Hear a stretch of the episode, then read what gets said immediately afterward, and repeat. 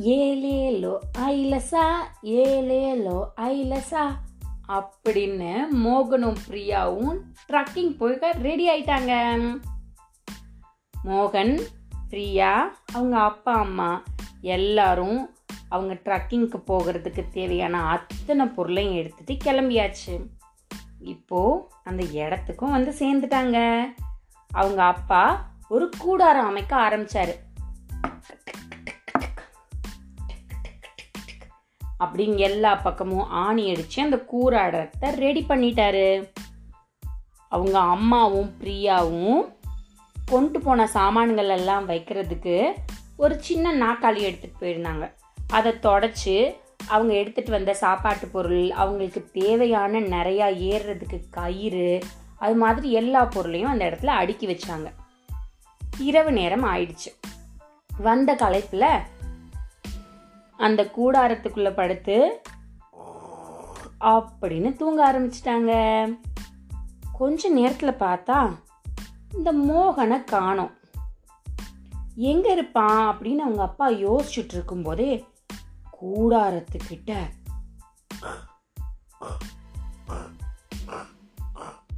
அப்படின்னு சத்தம் கேக்குது. அவங்க அப்பாவுக்கு கொஞ்சம் பயம் வந்துருச்சு. யாரா இருக்கும்? அப்படின்னு பக்கத்தில் இருந்த டார்ச் எடுத்துட்டு இப்படி டார்ச் ஆன் பண்ணுறதுக்கு கூடாரத்து வாத்த வாசலுக்குள்ள அப்படின்னு ஒரு புலி மூஞ்சி தெரிஞ்சுது. பயந்து போய் அவங்க பான்னு கத்துனதுல பிரியாவும் அவங்க அம்மாவும் எந்திரிச்சிட்டாங்க.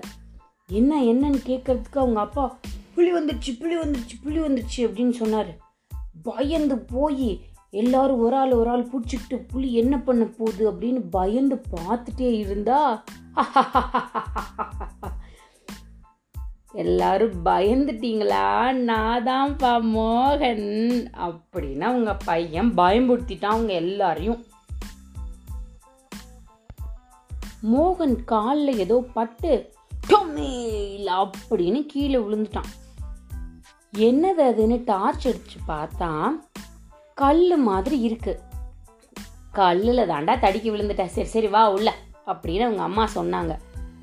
கொஞ்ச நேரத்தில் அந்த கல் அசைய ஆரம்பிச்சிச்சு. என்னடா அப்படின்னு பார்த்தா அது ஒரு ஆமை. இவங்களெல்லாம் பயம்படுத்தின மோகன் பயந்தே போயிட்டான்.